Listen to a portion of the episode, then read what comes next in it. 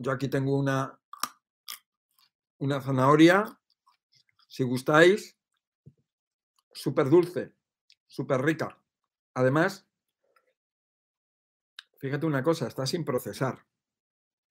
Está cruda, tal cual, sin procesar. Em, ¿Qué es mejor, un alimento procesado o un alimento sin procesar? Los animales en la naturaleza que comen alimentos procesados o sin procesar. Nuestra sangre. Tenemos sangre para arriba y para abajo. ¿No? Tenemos sangre, ¿no? Nuestro cuerpo está hecho alrededor de un 70% de agua. Esto tiene agua. Bueno, vamos a comenzar y voy a explicar esto, un poco lo de la zanahoria. Bueno, vamos a hablar de, temas muy interesantes. Yo creo que es súper interesante lo que vamos a hablar hoy. En, mi libro eh, tienes la información ampliada. este es mi libro, El método alimentario rejuvenecedor. Este es mi libro. Eh, no es una dieta, no te voy a prohibir nada, lo único que te voy a dar los datos y luego tú vas a hacer lo que tú tengas que hacer. Método alimentario rejuvenecedor lo tenemos en Madrid, en España, lo mandamos desde Madrid a España y Europa y si tú lo que vives en otro país lo puedes conseguir por Amazon. En Amazon te lo fabrican y te lo mandan. Método alimentario rejuvenecedor. Ese es el método MAR.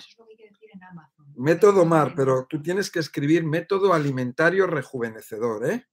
Para que Amazon muestre. Sí, de esa manera te aparece el libro y entonces tú ya te lo mandan, te lo fabrican y te lo mandan directamente a tu casa. Bueno, vamos a ver.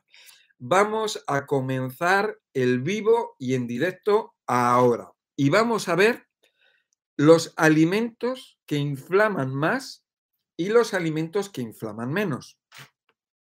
Estaba hablando de la zanahoria y la sangre.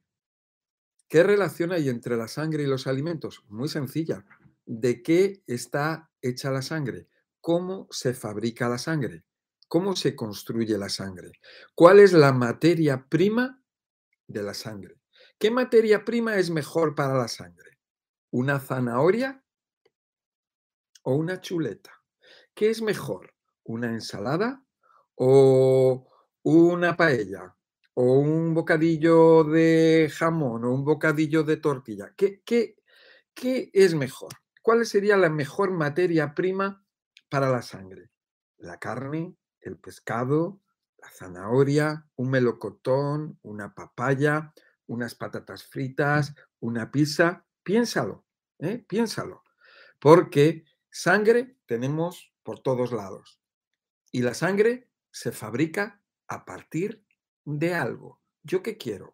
¿Tener mi sangre? ¿Cómo quiero tener mi sangre? Bueno, pues tengo que pensar en lo que como. Luego, pues claro, si yo estoy comiendo estas cosas, pues lógicamente que yo tengo mi sangre, así es como está mi sangre. Si yo como zanahoria, si yo como lechuga, ¿cómo estará mi sangre? ¿Cómo será mi sangre? Y si yo como patatas fritas y como chuletas y como pan y como arepas y tomo tacos, tortillas mexicanas, si yo como arroz con huevos fritos, si tomo chocolates, si tomo pasteles, ¿cómo será mi sangre? Porque la sangre, ¿qué es? La sangre es sangre y ya está. La sangre está formada por células. La sangre es tejido conectivo o conjuntivo. Es un tejido. La sangre es un tejido y como todo tejido, pues se tiene que crear y se crea constantemente y se destruye constantemente, porque las células que lo forman tienen un periodo de vida y bueno, y en función a lo que les des, pues así es como vamos a tener estos hijitos, nuestros hijos, que son las células. Entonces vamos a ver los alimentos que inflaman más y los alimentos que inflaman menos. Vamos a ver primero ¿Qué es la inflamación? ¿Qué es? ¿Qué es la inflamación? Es una reacción. es una reacción que se produce en nuestro organismo. Es una reacción que se produce en nuestros tejidos. O si profundizamos un poco más y vamos a la realidad, es una inflamación o una reacción que se produce en las células de nuestro cuerpo. Una reacción cuando ocurre algo. Algo que no es bueno. Algo que irrita. Cuando hay irritación, hay irritación, hay inflamación. Cuando nuestro cuerpo, nuestras células son agredidas por determinadas sustancias que introducimos en nuestro cuerpo, esas sustancias van a producir irritación y con esa irritación se puede producir, por ejemplo, moco como un sistema de defensa y se va a producir una inflamación. Por lo tanto, tú sabes muy bien que cuando tú tomas garbanzos, tu estómago o tu intestino se inflama. ¿Qué sabemos entonces? Que hay una irritación. ¿Y qué está irritando al intestino o al estómago? Lo está irritando los garbanzos, los frijoles, las lentejas, el pan, el arroz. ¿Ves? Hay una irritación. ¿Por qué? Porque es un alimento que no es un alimento bueno. Es un alimento antifisiológico. O sea, es un alimento que va contra la vida. Un alimento que va, que no es nuestro alimento básicamente. O sea, es como, o sea, tú comes, si tú comes garbanzos o comes frijoles, ¿qué es lo que ocurre? Que tienes gases, gases y gases, inflamación, te hinchas, puedes tener diarrea o puedes tener estreñimiento o puedes tener una inflamación, una pesadez tremenda, ¿no? Bueno, ¿y eso por qué es? ¿Porque es un alimento correcto o no es un alimento correcto? Bueno, pues ahí lo vemos, ¿no? Ahora, los síntomas de la inflamación, porque las personas podemos tener síntomas, obviamente, mayores o menores, dependiendo del cuerpo de cada persona. O sea, vamos a ver. Tú tomas, tú ahora estás pensando, bueno, yo es que tomo frijoles y yo no tengo inflamación. Bueno, pues eso no quiere decir que los frijoles sea un alimento antifisiológico y sea un alimento que irrita y que inflama. Hay personas que lo sienten más y otras personas lo sienten menos. También podemos decir que una persona puede tomar chocolate y le va muy bien y otra toma chocolate y le va muy, mal porque, se, porque se, se, pone nervioso, porque no duerme o, por, o porque le produce dolor o molestias o le produce lo que sea. También hay personas que toman vino y toman vino, vino, vino y vino y se sienten muy bien. Y hay otras personas que se toman un poco de vino y se caen de espaldas. ¿Vale? Entonces no quiere decir que el vino sea bueno y no quiere decir que el chocolate sea bueno ni que las legumbres sean buenas. Entonces, vamos a ver, porque una de las cosas es, si el alimento que tomamos es un alimento que nos inflama, o sea, que nos irrita, o sea, que es antifisiológico, no es el combustible del cuerpo. No es el combustible correcto de nuestro cuerpo. Mm. No es nuestro alimento. Por mucho que nos empeñemos en comerlo y comerlo y comerlo, luego resulta que la persona un día le dice, no, pues es que claro, los hidratos de carbono, deja los hidratos de carbono y ¿qué es lo que ocurre? Que se desinflama. Se desinflama, se desinflama, se desinflama, se desinflama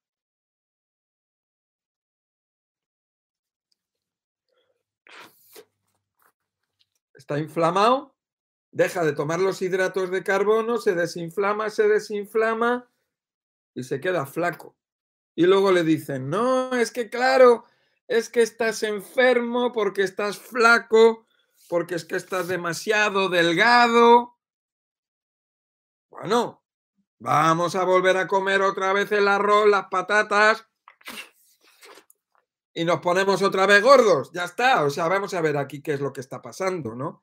No te dejes influenciar por la gente. Tú lo que tú sabes es que estás inflamado y estás gordo. estás inflamado, estás irritado.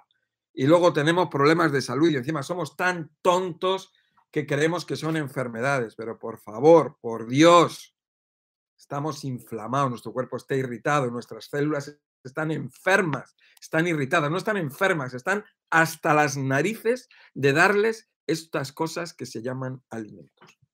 Los síntomas de la inflamación dependen de cada persona. Hay personas que toman chocolate y les da dolor de cabeza. Hay personas que comen patatas y le da dolor de estómago. Hay personas que toman patatas y le da estreñimiento y a otro le da diarrea y a otro nada. Pero repito, no quiere decir que la patata sea buena para unos y mala para otros.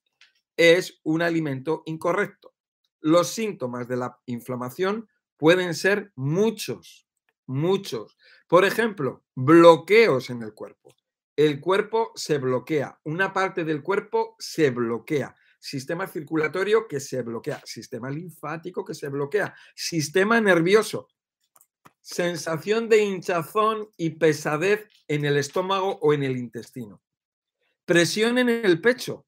Presión en el pecho que puede ser presión nerviosa, presión linfática o puede ser por la propia presión del estómago o del intestino, porque el intestino se hincha y ahí se hincha hacia arriba y presiona los órganos del estómago, el páncreas, el hígado, los pulmones y la persona resulta que, ay, no puedo respirar. Claro, no puedes respirar después de lo que has comido que te ha producido esa inflamación. Eso lo habéis visto, a lo mejor te ha pasado a ti o has escuchado a personas que le pasan. ¿eh? Y te vas a dar en las personas que están obesas, las personas que tienen, que están gordas. Vas a ver en estas personas que te dicen que tienen problemas para respirar. A lo mejor sus problemas están, sus, pulmones están perfectamente. A lo mejor están perfectos. Y es un problema de presión sobre sus pulmones. Se está presionando, le está presionando el intestino, la inflamación de los intestinos le está presionando, porque todo esto está encajado. Le puede estar presionando en la zona de la vejiga, la zona del útero, le puede estar presionando la zona de la próstata en el hombre, etcétera, etcétera, etcétera. Entonces, tenemos bloqueos en el cuerpo, tenemos grasa en el cuerpo, grasa que no viene de la grasa, grasa que proviene de los hidratos de carbono que se transforman en grasa. Hinchazón, inflamación, acumulación de líquidos, acumulación de grasas, lo que serían quistes sebáceos, quistes líquidos. Y bueno, luego ya pueden ocurrir otras cosas mm, peores, ¿no? Entonces, en esas zonas de las que estamos hablando, que son zonas que están relacionadas con el alimento, pero podemos tener una inflamación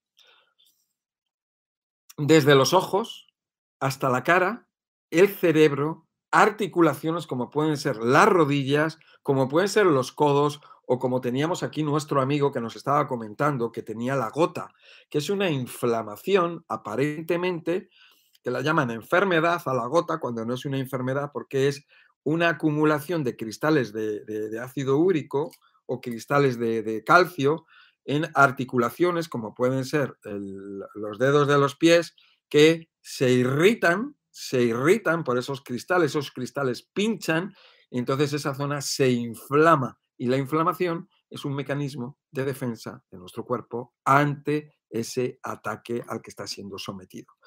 Esos síntomas de la inflamación, estrés, nerviosismo, problemas para dormir, ansiedad, trastornos de la propia personalidad de la persona. La persona tiene un cambio, cambios de humor, o sea, cambios en su personalidad, cambios en su forma de actuar, de ser, en su trabajo, con su familia y consigo mismo. Personas que pueden tener eh, alteraciones emocionales que le pueden llevar luego a que esa persona le dice, no, es que tú eres hipocondriaco, es que tú eres esto, tú eres depresivo, tal. Y entonces al final la persona acaba en el médico y el médico le manda al psiquiatra y el psiquiatra no le va a dar ni manzanilla, ni menta, ni tomillo, le va a dar drogas psiquiátricas que le van a hundir más todavía, le van a llevar por un camino de la destrucción y no van a encontrar nunca que la razón de su problemática está en lo que come. Y la persona lo sigue comiendo. Vamos a ver, vamos a ver, porque hay personas que preguntan, a ver, Miguel Ángel, ¿cuáles son los alimentos, eh, eh, estos alimentos antiinflamatorios? Dinos, cuéntanos la lista de alimentos antiinflamatorios. Y seguramente tú dices, bueno, hay alimentos que inflaman, efectivamente. Bueno, yo como alimentos y no me inflaman. Es que mi, mi, pareja come alimentos que le inflaman y yo no.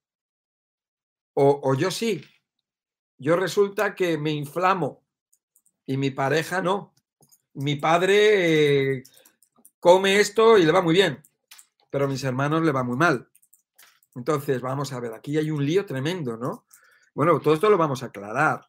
Esto está súper aclarado, lo tengo claro, clarísimo, pero yo te lo voy a aclarar a ti. ¿Existen los alimentos antiinflamatorios? Técnicamente no. No existen alimentos antiinflamatorios. No existe ningún alimento antiinflamatorio. En estos momentos no te voy a hablar acerca de plantas o hierbas que pueden ayudar a desinflamar. No te voy a hablar ni de la desintoxicación intestinal, que obviamente te desinflama. No te voy a hablar de la desintoxicación hepática, que la desintoxicación hepática, si se hace bien junto con la desintoxicación intestinal, te va a desinflamar. No te voy a hablar de hacer un ayuno que te desinflama. No te voy a hablar de eso hoy. Lo que te voy a hablar es, no hay ningún alimento que desinflame. Ninguno. Ahora, dices, bueno, pero es que yo estoy comiendo esto y yo cuando como carne me desinflamo. Pero eso no quiere decir que la carne no inflame. A lo mejor la carne inflama menos la carne es un alimento antifisiológico. Por eso una persona deja de comer pan o deja de comer harinas y granos, o sea, que deja de comer el trigo, el maíz, la avena, el arroz, deja de comer los pasteles y se desinflama y se pone así. Flaco. No quiere decir que esté enfermo, está correcto, es que ha dejado de comer esas cosas que inflaman. Entonces date cuenta cómo, está, cómo es nuestro cuerpo en un estado saludable y original. Es flaco. Nosotros somos flacos. Ahora, que quieres tener unos kilitos y quieres tener así un poquito de gordito y tal, pues bueno, pues come arroz, come patatas, come pan y ya está. Son alimentos inflamatorios. Que comes un poquito de pan y de arroz y de pasteles, un poquito. Bueno, pues te van a inflamar un poquito. Como los conejos. Yo como los conejos con la zanahoria. Me encantan las zanahorias. Entonces, no existe el alimento antiinflamatorio. Vamos a ver. Hay alimentos que inflaman mucho. Otros alimentos inflaman poco. Y hay otros alimentos que no inflaman. Pero el hecho de que un alimento no inflame no significa que nos vaya a desinflamar, ¿entiendes? Yo estoy inflamado. Esto es una zanahoria. Una zanahoria sería, vamos a decir, que es un alimento que no inflama, ¿vale? No estamos hablando de problemas intestinales, porque en los problemas intestinales puede inflamar por, la, por, el, por el almidón que tiene. ¿eh? O por los azúcares que tiene. No, no, vamos a poner, vamos a poner un ejemplo así más sencillo. Por ejemplo, la lechuga. Habrá personas que me dicen, no, es que yo tomo lechuga y me inflama. Bueno, pues sí, pues te comes lechuga y te puede inflamar, porque tú tienes un problema, tú tienes un problema con tu estómago, con tu intestino. Ok. El apio.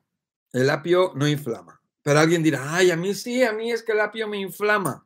Bueno, pues seguro que tú tienes una problemática relacionada con el apio. Ok, pues vamos a hacer, venga, vamos a tomar un jugo verde. Un jugo verde que, que, es el jugo que le hemos extraído el agua al apio, el agua a la lechuga. Pues ya seguramente que te lo puedes tomar y no tienes problema. Pero siempre va a haber alguien que dice, no, es que claro, es que yo me tomo el jugo verde y es que me da náuseas. Claro, es que es tan alcalino, tan alcalino, que cuando entra en contacto con el estómago, que es un lugar ácido, ese contraste, como nunca has tomado jugos verdes, o no estás acostumbrado a alimentos alcalinos, pues lo que produce es una reacción. Y esa reacción es una reacción como de rebote, ¿vale? Pero la mayoría de la gente toma jugos verdes y no tiene ningún problema. Entonces, pero, ¿ves? No estamos diciendo que sean alimentos que eh, que, desinflamen, no desinflaman, no inflaman, ¿ves? Eh, por lo general no inflaman. Ahora, eh, si tú estás sin comer, seguramente te desinflamas. Seguro que tú tomas, haces una desintoxicación intestinal y te vas a desinflamar. Ahora, también podemos encontrarnos con una persona que dice, no, es que yo hago una limpieza intestinal y me inflamo. Bueno, siempre hay de todo, ¿no? Pero bueno, vamos a ver las cosas en general, para la mayoría. Hay alimentos que inflaman mucho, otros inflaman poco y otros no inflaman nada. Depende de cada persona. Pero repito, que un alimento no inflame no significa que nos vaya a desinflamar. Realmente lo único que nos desinflama es la desintoxicación del organismo. Eso es lo que, nos, lo que funciona. No busquemos otra cosa. O sea, tú no... Ah, vamos a ver. Si nosotros estamos comiendo muy mal, muy mal, muy mal, muy mal, y nos ponemos a comer a base de alimentos que inflaman menos, por supuesto que nos vamos a desinflamar, pero eso no quiere decir que esos alimentos desinflamen, ¿no? ¿Eh? Nosotros lo que hemos hecho es que hemos dejado de comer los alimentos que inflaman. Por eso una persona cuando deja de comer el pan, el arroz, el maíz, dice, ay, qué bien, ay, qué bien estoy. Bueno, otra cosa será el síndrome de abstinencia, porque la persona dirá, ay, qué bien que me estoy desinflamando, estoy adelgazando, pero es que tengo unas ganas de comerme una tortilla de maíz o comerme un trozo de pan o una arepa o tomarme un plato de arroz. Es que tengo unas ganas, es que tengo un síndrome de abstinencia, tengo una adicción tremenda, ¿no? Eso es otra cosa. Ahora, nosotros, cuando comemos mal, nos inflamamos. Pero ojo, hay personas que no, se les inflama el estómago. Hay personas que comen mal y dices, no, pero si es que yo no entiendo. Si es que yo como, como pan o como harinas y me siento mal, pero yo veo a mi padre, a mi madre, a mi hermano, a mi hermana, a mi... y nada. Bueno, vamos a ver esto. Cada persona, cada persona se inflama por donde se tenga que inflamar.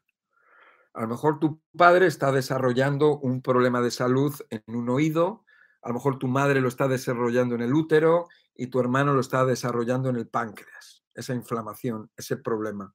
Y a lo mejor tú, cuando tú comes, tu cuerpo está en un punto de sensibilidad que se da cuenta y te está hablando, te está reaccionando. Entonces tú cuando el cuerpo te es sensible, que el cuerpo ha recuperado la sensibilidad, tú notas ese malestar en esa zona del cuerpo y entonces ¿qué haces? Oyes a tu cuerpo y haces caso a tu cuerpo y cambias tu estilo de alimentación y de vida y eso va a favorecer tu salud porque estás porque tienes sensibilidad. Has recuperado la sensibilidad. Sin embargo, la otra persona está comiendo mal y su sensibilidad está perdida. No siente nada porque tiene su cuerpo dañado, lo tiene, eh, lo tiene drogado con la comida, lo tiene que el cuerpo no siente, no padece, no reacciona, no muestra signos de, de, malestar o de inflamación o de irritación, no lo muestra. Y luego sale por otro lado el cáncer o ese problema de salud terrible, el que sea. ¿Ves? Yo hay veces que pongo un ejemplo y ese ejemplo es que vamos a suponer que nosotros vamos, vamos a suponer que vamos andando por un camino que está lleno de polvo. Vas andando por ese camino de, lleno de polvo, vas con tus amigos, somos siete, ocho amigos, y entonces yo empiezo a, a toser, ¿no? Empiezo a toser, a toser, a toser, a estornudar. Y mis amigos me dicen, oye, pues es que tienes alergia. Y yo no tengo alergia. Ellos no tosen ni estornudan. ¿Quién tiene el problema? El problema yo no lo tengo. Yo estoy, mi cuerpo está reaccionando, tiene una sensibilidad al polvo, está tosiendo y está estornudando para que no entre dentro del cuerpo. Sin embargo, mis amigos, que son la mayoría, ellos no tosen, ellos están tragando el polvo, ¿eh? se lo están tragando, pero como son la mayoría, ellos creen que el que está enfermo soy yo, porque estoy tosiendo. ¿Qué pasa con el alcohol? Lo habrás visto en alguna ocasión. Personas que toman alcohol y se toman muchísimo alcohol, tú tomas un poco y te pones malo. Sin embargo, ellos, ah, mira, mírale qué débil, mírale qué flojo. Venga, bebe, bebe, mira, bebe como yo, mira yo qué fuerte que estoy. Porque él ha perdido la sensibilidad.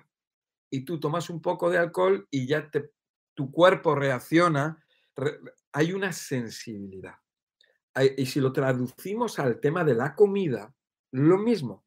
Ves una persona que come, que come mucho, que come muy mal, con unas mezclas terribles, y él, nada. Él te dice, no, yo como de todo, yo soy Superman, como de todo, a mí nada me hace daño.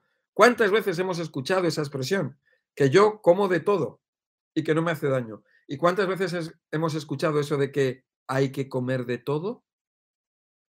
Es que hay que comer de todo, ¿no? Ahora, resulta que tú estás comiendo, yo qué sé, estás comiendo una patata frita y te sienta mal. Tu cuerpo es sensible.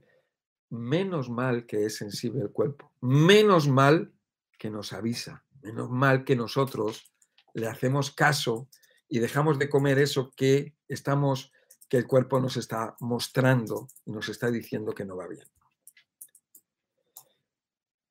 Por eso, o sea, vamos a ver, vamos a ver. Tú seguramente ahora que te estoy contando estas cosas estás viendo, estás viendo momentos en tu vida en que te has encontrado casos como estos que te he explicado. ¿eh? Entonces, vamos a ver. Si nosotros, si una persona come muy mal, y seguramente aquí, en este momento, en el directo que estamos haciendo, hay personas, muchas personas como tú que me sigues desde hace tiempo y tú has cambiado tu alimentación y tú has cambiado tu alimentación y tú estás mejor y estás mucho mejor y, y, has adelgazado y ahora te encuentras con gente que te dice, no, pero si es que estás muy flaco.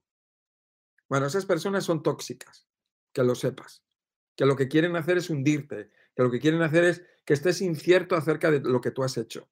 Lo que tú has hecho es magnífico. ¿Te has desinflamado? No les hagas caso. O que te dicen, no, pero es que tienes que comer carne. No, es que tienes que comer algo de arroz, tienes que comer de todo, tienes que comer, hombre, por un pastel no pasa nada. Y tú sabes que no te va bien.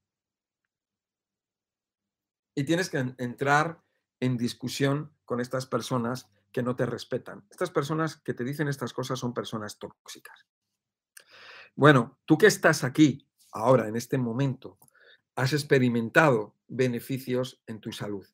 Bueno, perfecto, sigue así, sigue avanzando. ¿Tú tienes energía? Perfecto. Si es de lo que se trata, de tener energía, de tener salud. Eh, hay personas que asocian el estar gordo con salud.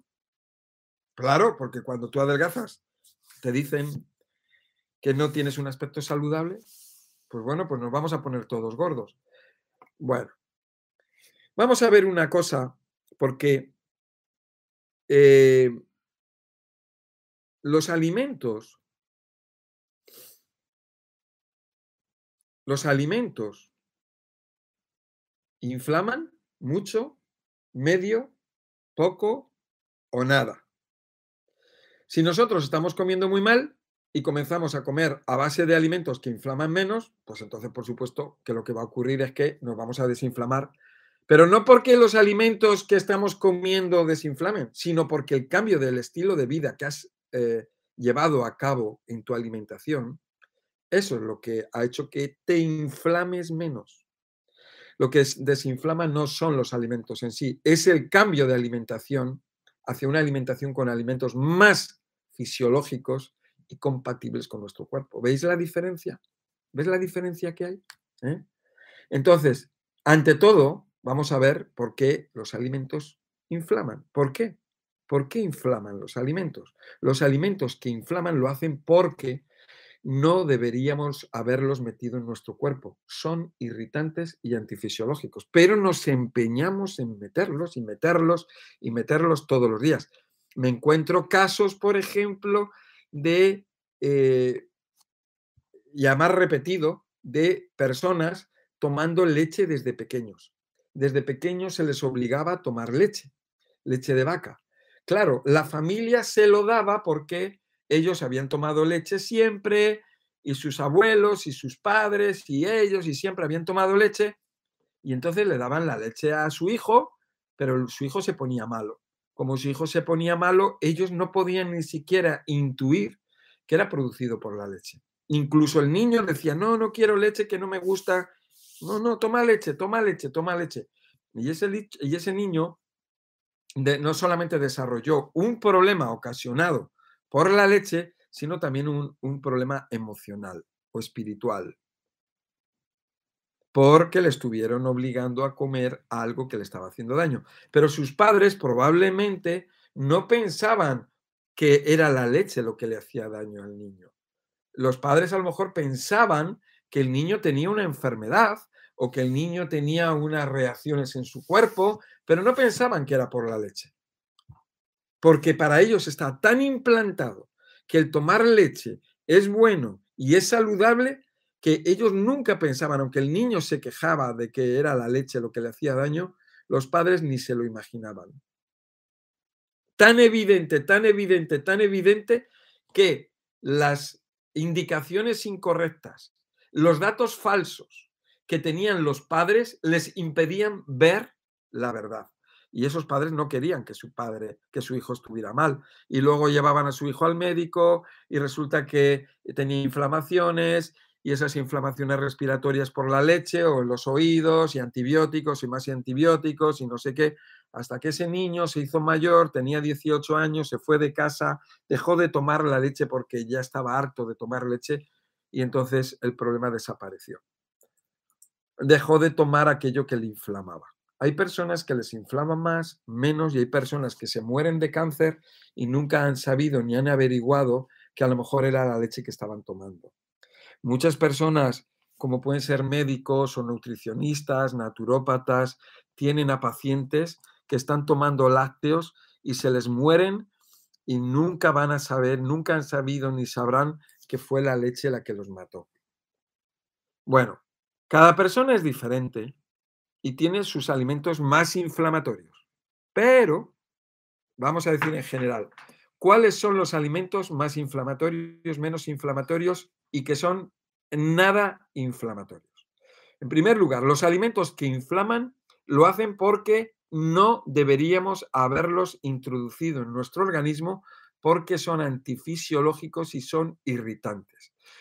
Y muchas veces, muchísimas veces, no lo notamos. O lo notamos, pero no lo hacemos caso. Pensamos que es otra cosa o no nos interesa. Vamos a ver, los más inflamatorios serían las legumbres. Las legumbres, ¿qué contenido tiene una legumbre? Almidón y proteína. Es una mezcla extremadamente inflamatoria. Fíjate lo que te estoy diciendo. Los frijoles o habichuelas o judías secas la lenteja, los garbanzos, eh, la soja, cuando están como semilla, duros, que no hay quien se los coma, por eso los tienes que meter a, hervir durante horas para que se pongan blandos, para que por lo menos no te rompas los dientes. Estos productos están hechos de almidón y proteína, la peor mezcla que hay. O sea, luego, luego vamos a hablar de los almidones, pero antes de las mezclas. Y entonces, cuando tú comes un taco, ¿un taco qué es? Es una tortilla mexicana con carne, almidón y proteína. Una arepa, ¿qué es? Es un pan de maíz con carne o con queso, almidón y proteína. Un bocadillo de jamón, pan con jamón, o sea, almidón y proteína. Y así sucesivamente. Una tortilla de patatas, patata, que es almidón, y tortilla, que es huevo, la tortilla española me refiero, no a la mexicana, almidón y proteína, ¿ves? Normalmente, arroz con huevos, almidón y proteína. Tenemos la costumbre, es una costumbre, es un hábito eh, en las culturas, en todas las culturas, el poner el almidón y la proteína. Por lo tanto, eh, almidón y proteína como mezcla es la peor mezcla que hay porque resulta que nuestro estómago no está, no está, o sea, mm, nuestro estómago lo que eh, genera unos jugos gástricos o en nuestro aparato digestivo se generan unas enzimas digestivas que son para el almidón o para la proteína, no para los dos a la vez. Entonces, el resultado es que se fermentan los almidones y las proteínas se pudren. Y ahí tienes gases y luego tienes mal olor en los residuos intestinales, etcétera, etcétera.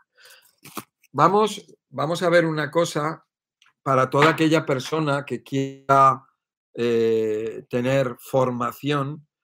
Aquí abajo tienes eh, información sobre los cursos, sobre los cursos online que tengo en la plataforma, eh, sobre tienes información para adquirir el libro, tienes información sobre el Centro Sol Naturaleza en Madrid, que damos servicio eh, a toda España y Europa. Tienes información si quieres una consulta presencial en Madrid o una consulta online conmigo o con cualquier especialista. O sea, aquí tienes, aquí abajo, mira, porque aquí tienes toda la información para, eh, para resolver tus dudas. Los alimentos más inflamatorios son la mezcla de almidón y proteína. Y dentro de esos alimentos individuales estarían las legumbres, porque ya están hechos de almidón y proteína. No es lo mismo eh, un germinado. No es lo mismo un germinado de lentejas porque no tiene ni almidón ni proteína. Lo que tiene es tiene azúcares simples, tiene fibra, vitaminas, minerales y agua. Eso es lo que tiene, tiene la luz del sol. ¿eh? No es lo mismo comerte una judía verde o, un, o una soja verde o un trigo verde o un maíz o un elote, un maíz amarillo, que un maíz cuando, o sea, verdecito, eh, blandito, que cuando está seco y duro. Ahí tenemos almidón. Ese es puro almidón. Y son de los almidones más malos que hay, porque no es lo mismo el almidón de una zanahoria, que yo lo mastico, y al masticarlo, lo que estoy haciendo es que lo estoy aplastando y sacando los azúcares que hay en la fibra. No es lo mismo. De una zanahoria, yo la mastico y está dulce. Y una patata, por mucho que la mastique, nunca va a estar dulce. Si tú coges ahora el maíz, un maíz seco, un trozo de un, grano de maíz seco, te lo metes en la boca y te pones a masticarlo y lo que te puede ocurrir, lo primero que te rompas un diente. Eso es lo primero. Si tú coges el arroz, coge el arroz, te pones a masticarlo y ya verás que desagradable. Te puede romper un diente o además nunca se va a poner dulce. Por eso lo tienes que meter a calentar. Estos azúcares estos azúcares que estoy consiguiendo al morderlo, mira qué hago, como los conejos. Desde niño me ha gustado mucho siempre hacer esto. Estoy sacando el azúcar que hay aquí. Ese azúcar que estoy sacando está prácticamente está entrando directamente a la sangre en cuestión de segundos o minutos. Aparte tengo fibra, tengo agua, tengo vitaminas, tengo minerales. Esto es orgánico. Bueno, por lo menos es orgánico. En cuestión de segundos o de minutos ya lo tengo en la célula, lo que son las vitaminas, son micronutrientes. Fíjate que estamos hablando de azúcar. Azúcar, que sería fructosa. Ahora, ¿y el arroz? ¿El maíz? A partir del proceso de calentamiento, después de la masticación, digestión, procesos enzimáticos, después de varias horas, teóricamente, teóricamente, si no se ha fermentado antes, que en muchos casos se fermenta, se tendría que transformar en glucosa, que sería un azúcar similar al de la zanahoria. Entonces, si yo estoy comiendo zanahoria, la zanahoria bien masticada no necesita proceso de digestión prácticamente, porque son micronutrientes, bien masticada. O sea, en 10 minutos, en 5 minutos tengo los nutrientes en las células. Entonces, ¿para qué comemos arroz? ¿Para qué comemos maíz? ¿Para qué comemos trigo? Patata necesitamos horas para que se convierta en lo mismo que tiene la zanahoria. Todo ese gasto de energía, todo ese, todo ese malgasto de, que, que estamos obligando a nuestro organismo a fabricar enzimas, fabricar jugos, eh, gases, fermentaciones, que cuando hay fermentaciones no hay digestión. Entonces vamos a comer zanahorias, vamos a comer lechuga, Vamos a comer manzana. No necesitamos digestión. Es más fácil, es más rápido, más sencillo, más cómodo y ahorramos energía. ¿Por qué una persona originalmente frugívora, original, no de hoy en día, no hoy, sino hace miles y miles de años, una persona se comía una manzana y tenía energía para todo el día? Hoy, te lleno la mesa de comida te pones a comer, a comer, a comer y no eres capaz de levantarte de la mesa. No tienes energía. No tienes energía. Yo reto a cualquier persona, yo soy vegano, yo reto a cualquier persona hacer una competencia de energía. Personas jóvenes, yo tengo, yo soy un poquito más mayor, yo tengo más de 20 años pero yo reto a cualquier persona a hacer, hacer una competencia de energía, a ver quién tiene más energía, a ver quién come más, a ver quién come menos y a ver quién tiene más y quién tiene menos energía. Bueno, entonces, dicho esto, si tú comes mucho, vas a gastar mucha energía en los procesos esos de gestión, y no digo digestión, la gestión de todo de ese procesamiento, de todo eso que has comido, te quedas sin energía. Estás desgastando a tu cuerpo. Si tú comes una cosita adecuada, una cosa que no inflama, tu cuerpo no va a gastar, va a economizar. Por lo tanto, va a aprovechar mejor esto que esto es el alimento de la sangre al principio yo estaba hablando del alimento de la sangre. ¿Qué alimento es mejor para la sangre? ¿De qué, cómo se construye la sangre? ¿La sangre se, se construye comiendo arroz? ¿Tú crees que cómo será la sangre de una persona que come arroz? ¿Cómo será la sangre de una persona que come vegetales crudos? Que tienen agua, que tienen vitaminas, que tienen minerales que tienen fibra. ¿Cómo, ¿Cómo será la sangre? ¿Tú cómo construyes una casa? ¿Cómo construyes algo? Lo construyes con una materia prima. ¿Cómo, ¿Qué materia prima necesita nuestra sangre? ¿Qué, es ¿Qué materia prima es mejor?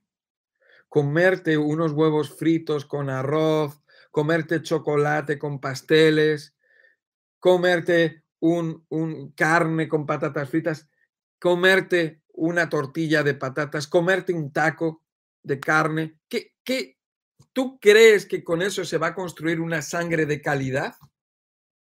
O cuando tú te comes una fruta o te comes una ensalada, ¿no crees que es mejor?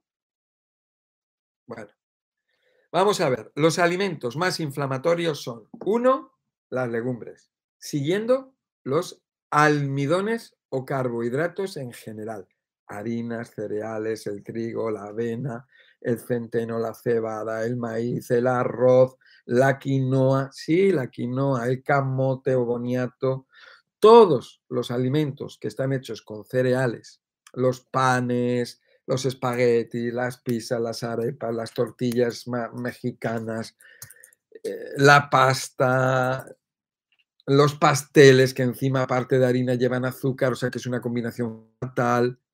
Y luego tenemos, por ejemplo, el queso. El queso. El queso. ¿De qué está hecho el queso? El queso está hecho de, de la leche. Pero como leche de cómo? A ver, pues leche que no está, es una leche procesada. Porque un bebé cuando toma la leche de su madre o un animal, un mamífero, la toma de su madre, es leche sin procesar. Va directamente de la teta de la madre a la boca o al aparato digestivo del bebé, del cachorro. Directo, sin procesar. Así es como es la naturaleza, alimentos sin procesar. Pero no, el ser humano se tiene que empeñar en procesar. Bueno, pues en la leche, con la leche se le separa la materia seca del suero, que es la materia líquida, y eso se deja ahí que se pudra, que se fermente y que se rancie. Eso es el queso. Es grasa, la grasa del queso se rancia con el tiempo. La lactosa se fermenta. Y la proteína, que es la caseína, se pudre. Eso es un queso. Vamos a ver, técnicamente verdaderamente eso es un queso. ¿Que te gusta? Come queso. Come queso todo lo que te diga. Yo aquí te estoy hablando, te estoy enseñando y te estoy hablando técnicamente. Tú come queso de Oaxaca, queso manchego, queso de cabrales, queso azul, queso verde o queso del que te dé la gana. ¿Vale?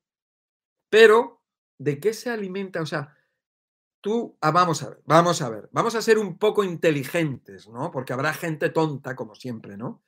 Perdón, pero siempre hay gente tonta, ¿no? Hay gente que no se entera y gente que debería de estar en parvulitos, o sea, debería estar en primaria porque no debe de estar aquí. Vamos a ver. El queso. Tú comes queso. El queso tiene agua. ¿El queso qué tiene? ¿Tú crees que puede ser la materia, la materia prima para la construcción de una sangre saludable o es mejor esto? Hombre, o bien vamos a verlo, técnicamente es mejor esto. Ahora que me dicen, no, es que el queso está muy rico. Vale. No te digo nada, el queso está muy rico. Venga, come queso. No comas zanahorias y no comas manzanas, come queso. Ahora, ¿qué alimentos son menos inflamatorios? Digo menos, menos de los que acabo de decir. No quiere decir que sean alimentos fisiológicos.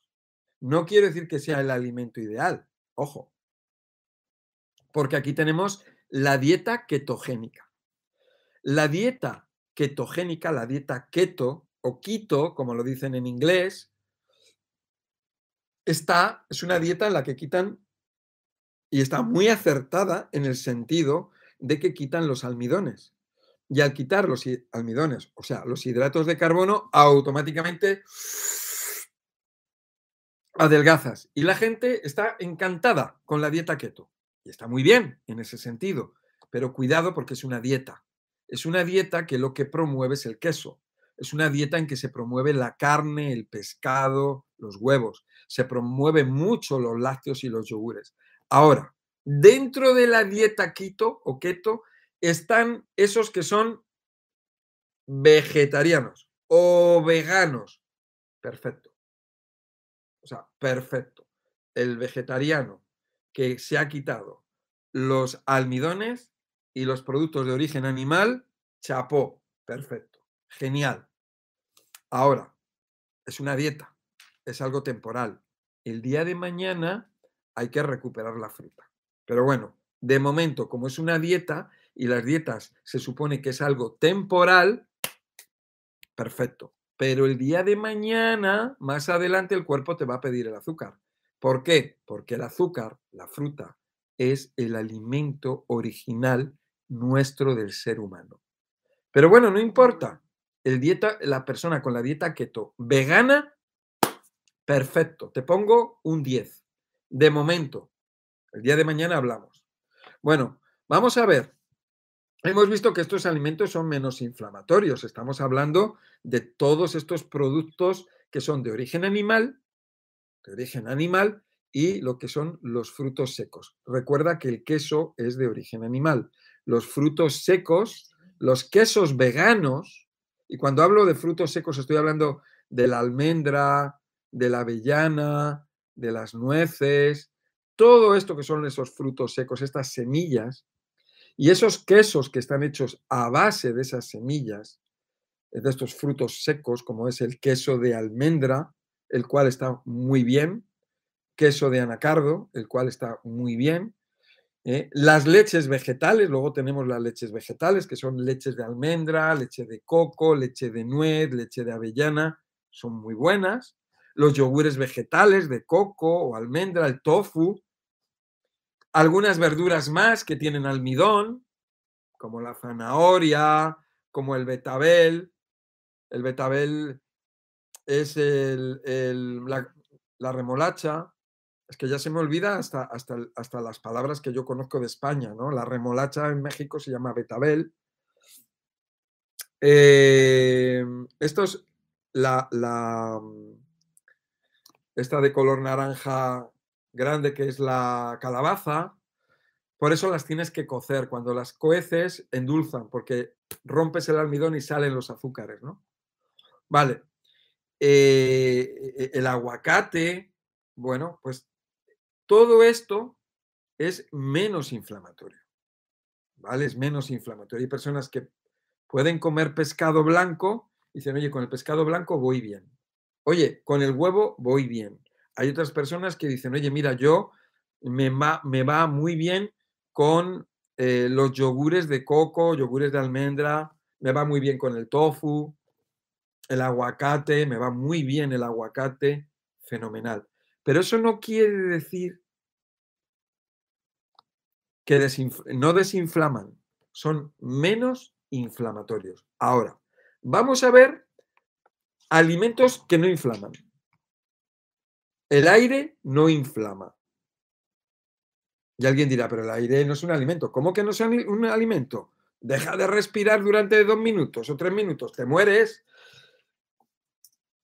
El aire es un alimento el aire es el alimento más importante.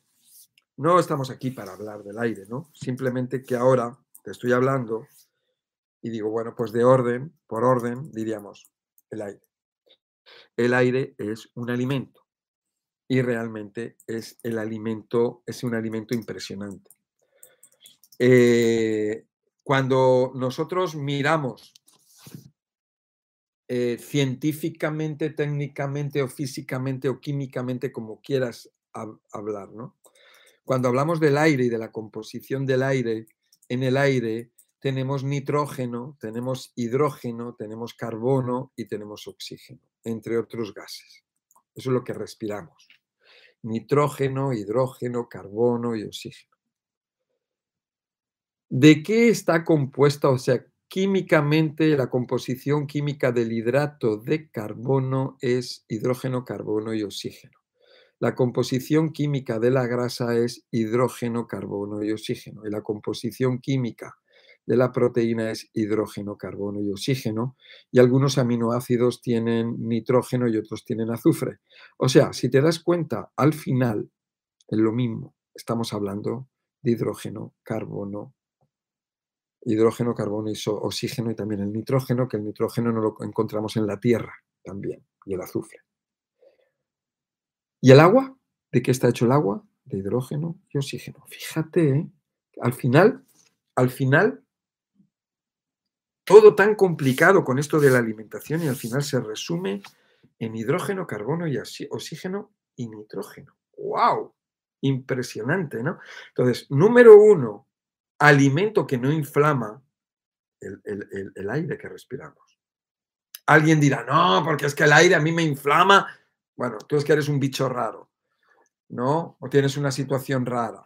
Pero el aire, porque siempre hay gente, ¿no? Siempre hay gente que te dice, no, es que el aire. A ver, estamos hablando del aire, no el aire de la ciudad, obviamente. El aire de la ciudad es una porquería, ¿no? Bueno, eso es la composición del aire puro, aire natural. Y en el aire puro, natural, cuando tú estás en el campo, tú estás respirando además los principios activos de esas plantas naturales, ese, ese, polvillo de las plantas que respiras cuando llegas al campo y dices, ¡ay, qué bien huele!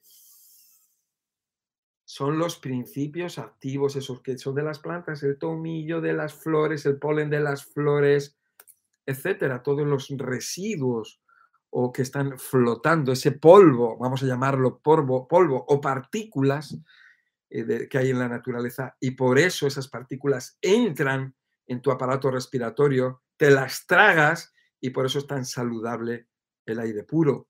Y por eso cuando estás en una ciudad haces así y te tragas el humo de los coches, pues por eso eso no es saludable, ¿no? Alimentos que no inflaman estaríamos dentro de eso.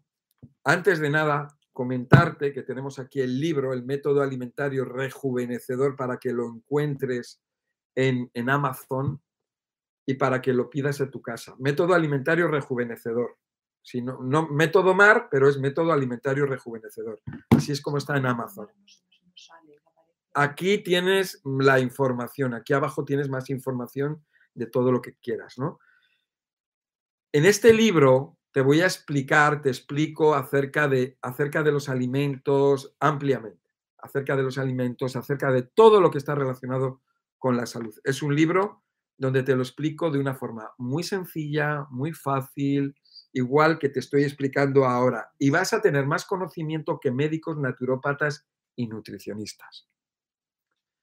Alimentos que no inflaman.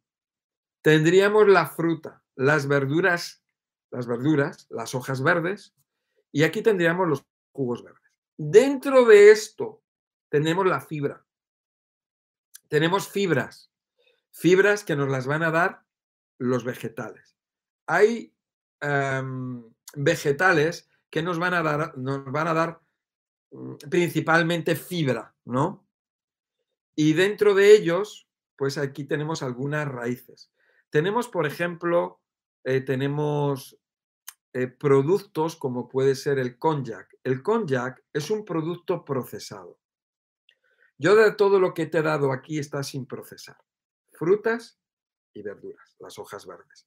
Que puedes hacer jugos verdes, licuados verdes, batidos verdes, y luego lo puedes procesar, puedes, puedes calentar las verduras, puedes eh, hacer una, un puré o una crema de verduras, puedes poner las verduras al horno, eh, puedes, eh, con lo que te sobra de los jugos verdes, el gabazo, lo que, la fibra que te sobra, pues con esa te la puedes comer en una ensalada o te la puedes comer así, eh, como yo hago con la zanahoria. Yo la zanahoria cuando la meto en la, en la máquina extractora, me sale el jugo por un lado, que me lo bebo, y por otro lado me sale el serrín, el gabazo, la fibra de la zanahoria, que me la puedo comer así directamente o la puedo echar a una ensalada o la puedo mezclar con harina de coco o harina de almendras, le echo un poco de aceite, un chorro de aceite y hago una masa y lo meto al horno y hago una base, una base plana, como una base de pizza, con lo, con, lo que me ha sobrado de los vegetales. ¿eh? O puedes poner el, el vaso y hacer formas circulares hacer tortitas al horno. Y eso es muy saludable. Está procesado, pero bueno, por lo menos es algo que sería muy saludable y no sería inflamatorio. El konjac o konjaku eh, eh, glucomanano, el glucomanano se utiliza mucho como espesante. Es una raíz que proviene de Oriente, de Japón también, que esa fibra es fibra y es prebiótico, es una fibra prebiótica. Y entonces se utiliza como espesante y se utiliza como alimento. Se, utiliza, eh, se, le, se muele y se le da forma de espagueti o forma de arroz o de otras formas. Y es bastante saludable. Es un alimento procesado, pues igual cuando hablamos de las verduras, cuando las calientas o las metes al horno o las cueces o los purés, cuando haces cremas, pues están procesados, pero serían alimentos que no son inflamatorios. Por lo general, no son inflamatorios. Pero va a haber personas que sí. Hay personas que tienen problemas intestinales y no pueden tomar fruta, porque cuando toman fruta, la fruta tiene azúcar y el azúcar se fermenta en su intestino. Son personas que ya tienen mal el intestino.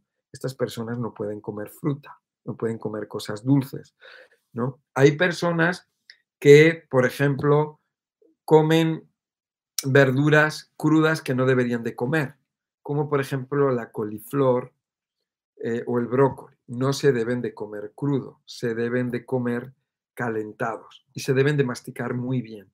Aún así, hay personas que les producen, les producen eh, eh, inflamación, les producen fermentaciones y gases. Entonces, dentro de todo este abanico de datos y de información, lo que tienes que fijarte es en, el orden en que te he contado las cosas. Y luego tú tienes que ver cuál es tu estado de salud y cómo reaccionan los alimentos cuando tú los comes. Ya sabes que los alimentos más inflamatorios son las legumbres. Le siguen todos los almidones e hidratos de carbono en general. Harinas, cereales, el trigo, ¿eh? la cebada, la avena, el maíz, el arroz, la quinoa, eh, eh, patata, camote, boniato, yuca, batata, todos estos cereales, los panes, la bollería, la pastelería, el queso, los menos inflamatorios, que no quiere decir que no inflamen, son los productos de origen animal, los frutos secos, eh, las avellanas, almendras, nueces, macadamia, los quesos veganos que están hechos con, estos frutos secos, como puede ser el, eh, el, queso de anacardo, queso de almendras, etcétera, ¿no? Queso de soja.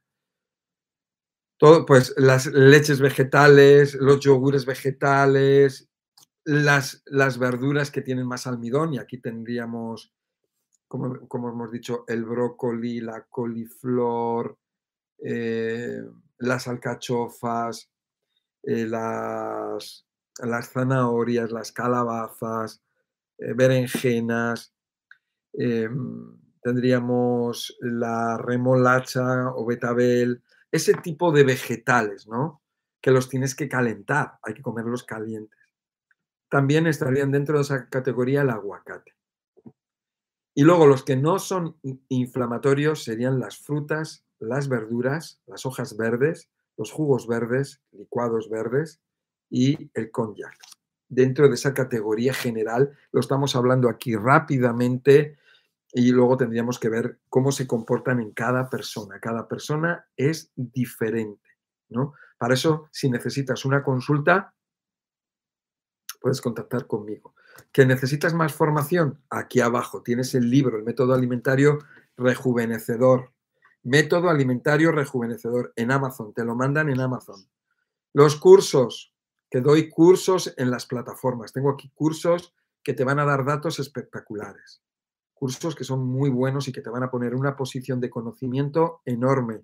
Te vas a evitar problemas de salud. Vas a ayudar a otras personas también con estos datos.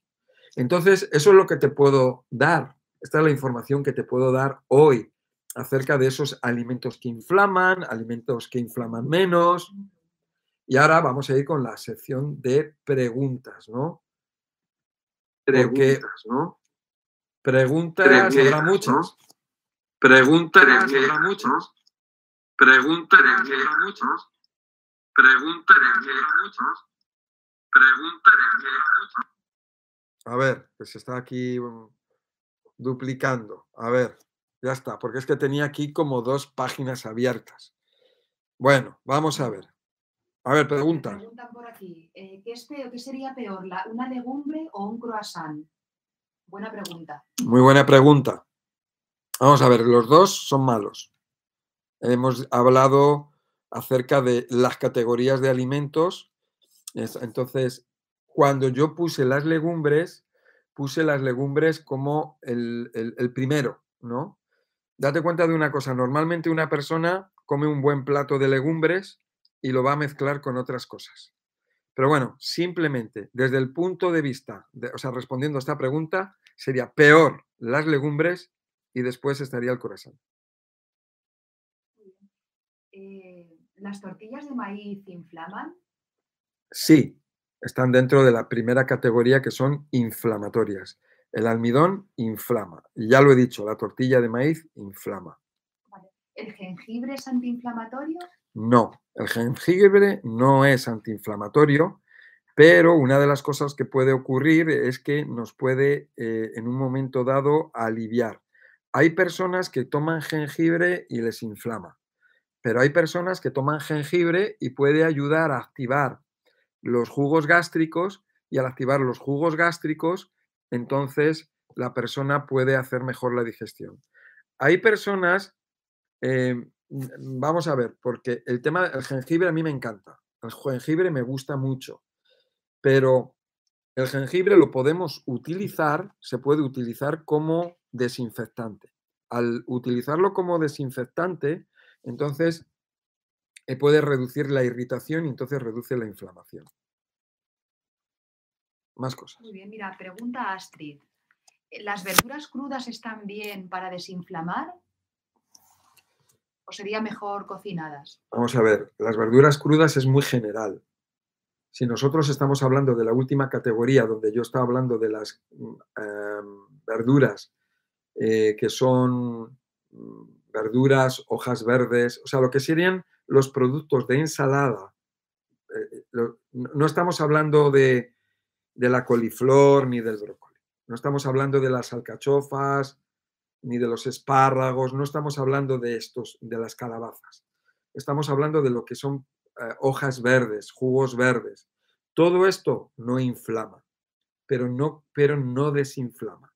Ya he dicho al comienzo, los alimentos, los alimentos comemos, ninguno desinflama. ¿Vale? Vamos a ver, cuando hablamos de, alguien habla de la cúrcuma, bueno, es que vamos a ver, ¿la cúrcuma sería un alimento? Pues la, cúrcuma no sería un alimento. O sea, tú lo puedes comer, pero normalmente no lo utilizamos como, como una comida. La utilizamos más porque tiene unas características eh, que ayudan a desinflamar. Pero si la persona sigue comiendo mal, la persona se sigue inflamando y sigue tomando cúrcuma para ayudar, se supone que en esa desinflamación. Entonces, la cúrcuma no la meteríamos, ni el jengibre tampoco, lo meteríamos dentro de, los dentro de lo que sería categoría de alimentos, ¿no? Entonces, no los vegetales que acabas de decir, ¿no? La pregunta era sobre los vegetales. Sí, no cocinados o, o crudos. Sí, no desinflaman. Lo que ocurre es que no inflaman. Vale, ¿el café es inflamatorio? El café es altamente inflamatorio y además crea adicción y produce muchas alteraciones en el sistema nervioso y endocrino. Vale, Janet pregunta, eh, yo almuerzo quinoa siempre. ¿Sería bueno almorzar, almorzar quinoa siempre? Bueno, tú puedes comer lo que quieras, ¿no? Pero estás comiendo almidón. La quinoa está muy rica. Está muy rica. Es, pero es almidón. Estás, estás comiendo los alimentos que hemos dicho en la primera categoría. Yo lo que te recomiendo es que el vídeo lo vuelvas a ver otra vez. ¿eh? porque ya eh, lo, lo, he comentado una vez, lo he explicado y luego lo he comentado otra vez.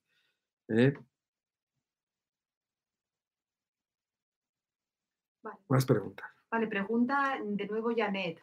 ¿Puedo consumir avena gluten free con leche de almendras para desayunar? ¿Sería una buena opción? Vamos a ver. Yo lo que. Vamos a ver. En, en primer lugar, volviendo a la pregunta anterior de la quinoa, yo te recomendaría que si tomas quinoa, que la tomes eh, sobre todo más en la comida, a la hora de la comida, en vez de por la mañana. Eh, ¿Que la quieres comer? La comes, pero no la mezcles con nada. Luego, em, a la otra pregunta. La otra pregunta. Para desayunar, avena sin gluten eh, con leche de almendras. Bueno, pues no estaría mal. No estaría mal porque estarías tomando esa avena con, con algo de almidón, pero desde el punto de vista de mezcla, pues está bastante bien. Eh, yo incluso tomaría la avena, la avena sin gluten con leche de avena y sin azúcar. O sea, sería ya la combinación perfecta, ¿no? Avena con avena, ¿no? Pero si es con almendra, pues bueno, pues también. Eh, de todas maneras, yo lo que te recomiendo es que, que vayas poco a poco, que vayas aprendiendo, que vayas sabiendo acerca de los alimentos, de la combinación, de las mezclas, y eso lo vas a ver ¿eh? lo, vas a ver, Janet, aquí en este libro, el método alimentario rejuvenecedor, o en los cursos. tengo el curso del método alimentario rejuvenecedor. Ahí vas a aprenderlo todo. Más preguntas. Todos los alimentos, pregunta Loli, ¿todos los alimentos ácidos son inflamatorios? Todos los alimentos ácidos son inflamatorios. Todos son inflamatorios. Todos. Eh, a lo mejor me dirías, bueno, y entonces. Son más que ácidos acidificantes habría que matizar. obviamente. o, sí, efectivamente, eso. es verdad. Eso es verdad porque si el limón es ácido, el limón tiene unas características luego cuando entra en nuestro cuerpo que eh, fomenta la alcalinización y el limón no, no sería un alimento ácido, vamos a llamarlo, ¿no? Es como el vinagre, que aunque yo siempre voy a recomendar mejor el limón, ¿no? Que el vinagre. Pero el vinagre también una de las cosas que hace es que fomenta lo que es la alcalinización en lo que es el aparato digestivo. Ahora, los alimentos acidificantes, todos esos alimentos, y aquí fíjate que estamos hablando de, almidones y proteínas, pues estamos hablando de alimentos acidificantes que son alimentos antifisiológicos. Eso es la cosa. Real, esa es la realidad. Luego otra cosa son las costumbres y luego si poco a poco y, luego ir cada persona a su ritmo, ¿no? Mira, pregunta Chema, eh, es que esta pregunta es interesante para que lo digas, eh, para que lo, recuerdes y lo, reiteres. ¿Podría desayunar lentejas con mijo eh, basado en la cocina macrobiótica para evitar la inflamación? Es, que, vamos a ver. vamos a ver, claro, vamos a ver, lentejas, estamos hablando de legumbres, mijo, que es almidón, eh, eso de que no inflama, todo lo contrario, eso inflama muchísimo. O sea, yo la cocina macrobiótica, yo mira, yo respeto a todo el mundo y eso, ¿no? Pero mm, yo no estoy de acuerdo con la cocina macrobiótica. O sea, además es que la cocina macrobiótica, vegetales crudos, es que prácticamente no se comen, ¿no? ¿Alguna pregunta más? ¿El calabacín tiene almidón? Sí, el calabacín tiene almidón y es mejor comerlo cocido, es mejor cocido, para que eh, se rompa lo que es la molécula del, almidón y entonces suelte los azúcares. Es mejor, sí. Astrid pregunta que qué bebidas serían las mejores eh, o buenas para nuestra salud. Las mejores bebidas, bueno, aquí tenemos el agua de mar, que el agua de mar es una bebida espectacular, que un día tendré que hablar acerca del agua de mar, el agua de mar es espectacular como bebida. Eh, es una bebida isotónica, fisiológica y, tenemos mucha agua de esa, agua de mar. Luego tendríamos un agua, por ejemplo, de los jugos, de los vegetales. Entonces, si tú tienes una lechuga, un apio, por supuesto que sea, fíjate, estamos hablando de, de bebidas o de jugos orgánicos, ¿no? No deberíamos de hablar de eso, debería ser todo orgánico, ¿no? Fíjate qué cosa más absurda, ¿no? Tener que estar diferenciando y tener que explicar y decir, no, un jugo orgánico. O sea, estar tomando jugos vegetales orgánicos eh, que están llenos de vitaminas, ¿no? Llenos de vitaminas, de minerales, o sea, llenos de la materia prima de la que se nutren nuestras células, ¿no? Entonces yo recomendaría el agua de mar con un jugo vegetal. Y si no tienes agua de mar, la hidratamos con sal marina o sal del Himalaya eh, y con eso la vamos a convertir en agua de mar o en algo muy similar, muy parecido, o sea, sería agua de mar, básicamente. O sea, técnicamente es agua de mar.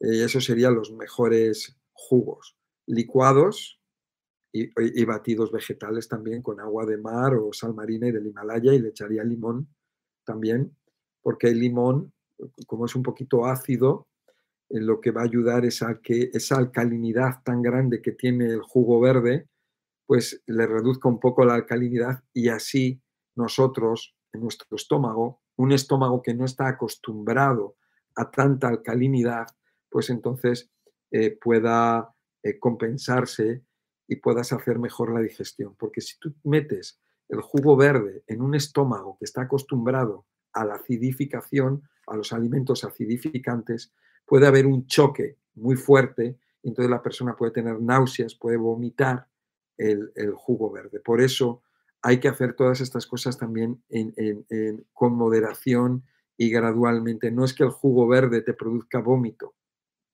porque hay personas que me lo dicen, ¿no? No es que te produzca náusea o tal, es que estás tomando mucha cantidad, porque a lo mejor coges el vaso de jugo verde y haces así. En vez de ir tomándolo poco a poco para que se vaya eh, asimilando poco a poco. Haces así de golpe, cae al estómago y entonces es mucha alcalinidad de golpe de la que no estamos acostumbrados. Por otro lado, también solemos tomar los jugos verdes o los licuados o batidos fríos. Y no nos damos cuenta de que hemos, eh, hemos hecho un jugo a una temperatura muy baja y tenemos un estómago a una temperatura de 37 grados. Y eso también puede producir un daño y pensamos que son los vegetales cuando realmente es la temperatura. Más cosas. ¿El agua, ¿El agua mineral se recomienda con sal?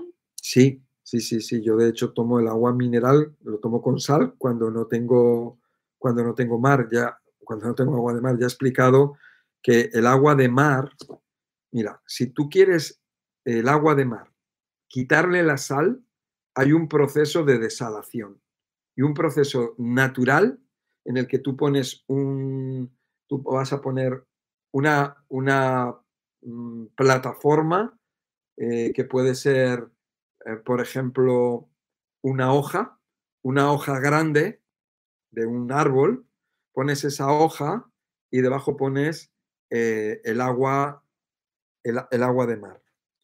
Entonces tú aquí pones el vaso. Pones el vaso y la hoja que tenga esta forma.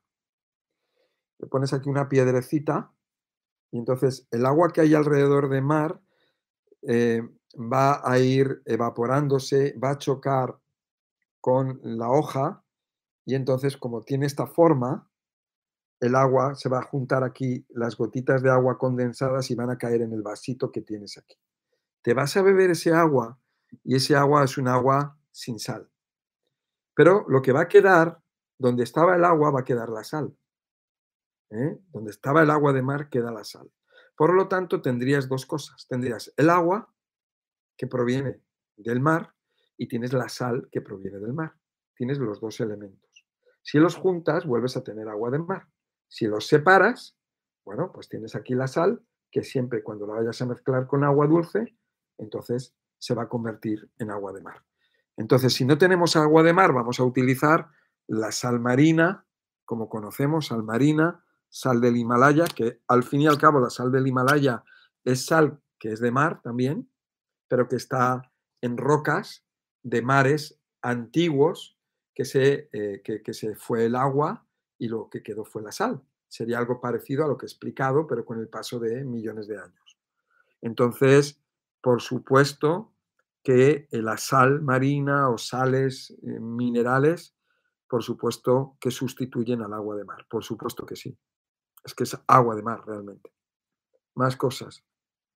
Eh, vale, eh, luego pregunta Susana que tiene, dice, bueno, simplemente comenta que tiene severa inflamación de Helicobacter pylori eh, y que qué le que, sugieres. En este, es que estos son casos ya, claro, estás, mm, tú no puedes sugerir algo así con tan pocos datos, ¿no? Claro, yo una de las cosas que sí comentaría sería cuando una persona tiene una problemática, un problema de salud, aquí me estás haciendo una, una ¿eh?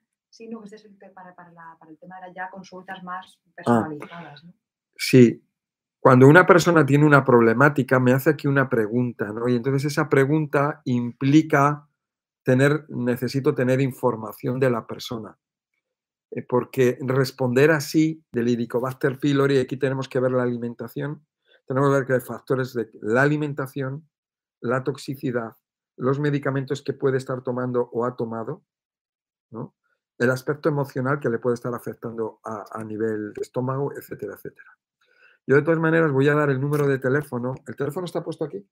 Ese no, este, es el WhatsApp para, por si alguien, para la persona que quiere, ah, preguntaban para el teléfono para consultas. Mira, voy, voy a dar el número de teléfono. Mira, aquí hay una persona que es María que dice, buenas tardes, ¿cómo hago para una consulta particular? Soy de Colombia. Bueno, pues voy a dar el teléfono el del WhatsApp, para que te pongas en contacto. Mira, el más 34, que es de, España, pero bueno, ya sabes que con el WhatsApp estás en cualquier lugar del mundo, ¿no? Y luego es 653-04-8364. Voy a repetirlo. ¿Por qué no lo pones aquí en el WhatsApp? Sí, ya lo he puesto antes también. Vale, pues ponlo otra vez. Yo lo voy a repetir. Es el más 34 653 04 83 64. Es el WhatsApp y yo tengo las consultas, tengo la mayoría de mis consultas son online y ahí vamos a ver vamos a ver cuál es tu caso específico y yo ya te voy a poner un programa específico para ti. Y además es un programa bien extenso con mucha información, muchos datos, muchos consejos y que te lo vas a tener que estudiar y aplicar gradualmente, poco a poco, porque te mando bastante información. Luego aquí hay personas, ¿ves? Que dice Alejandra, que soy hipertensa. Eh, bueno, pues hay personas, muchas personas que, bueno, pues hacéis preguntas y, hay preguntas que son, eh, bueno, pues que están muy bien y hay otras personas que hacen preguntas que que tendríamos que verlas más detenidamente, ¿no? Hay personas que me preguntan, ¿son mejores los adaptógenos? Javier me pregunta eso, ¿no? Bueno, pues los adaptógenos depende para lo que sea, porque los adaptógenos son, son plantas o son, se toman como complementos alimenticios y teóricamente están muy bien, pero tendríamos que ver el caso de la persona para ver qué adaptógeno necesita, si lo necesita o no. Pero en primer lugar, antes de los adaptógenos, y además eh, la, consulta, la, eh, la, conferencia que estamos dando hoy es una conferencia que trata sobre los alimentos, sobre los alimentos que inflaman, los alimentos que no inflaman, cómo desinflamar el cuerpo. Es de lo que trata este, este evento de hoy, ¿no? Entonces, ya nos iríamos a, a, a otro evento, ¿no? Los adaptógenos están bien, pero antes hay que manejar la alimentación. Si no manejas la alimentación, no te sirven de nada ni los alimentos, ni, los probióticos, ni los adaptógenos, ni te sirven de nada la cúrcuma, ni nada de nada. ¿Vale? Ni el jengibre. Vale, vamos a hablar del directo de la semana que viene. Sí. ¿vale? Ese es sobre las personas tóxicas.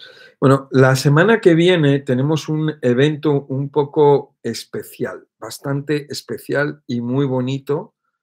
Es un, es un evento o un directo donde vamos a hablar sobre las personas tóxicas. Las personas tóxicas que también se, llaman supresivas o antisociales.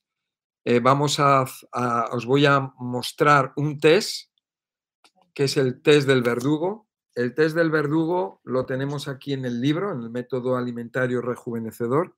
Es el último capítulo del libro porque aquí hablamos acerca del tema emocional. En este test, con este test que tenemos aquí en el libro, el método alimentario rejuvenecedor, y que también está en el curso del método alimentario rejuvenecedor, aquí tenemos ese test, vamos a hablar de ello, vamos a hablar de, estas personas para detectarlas, saber quiénes son, cómo funcionan.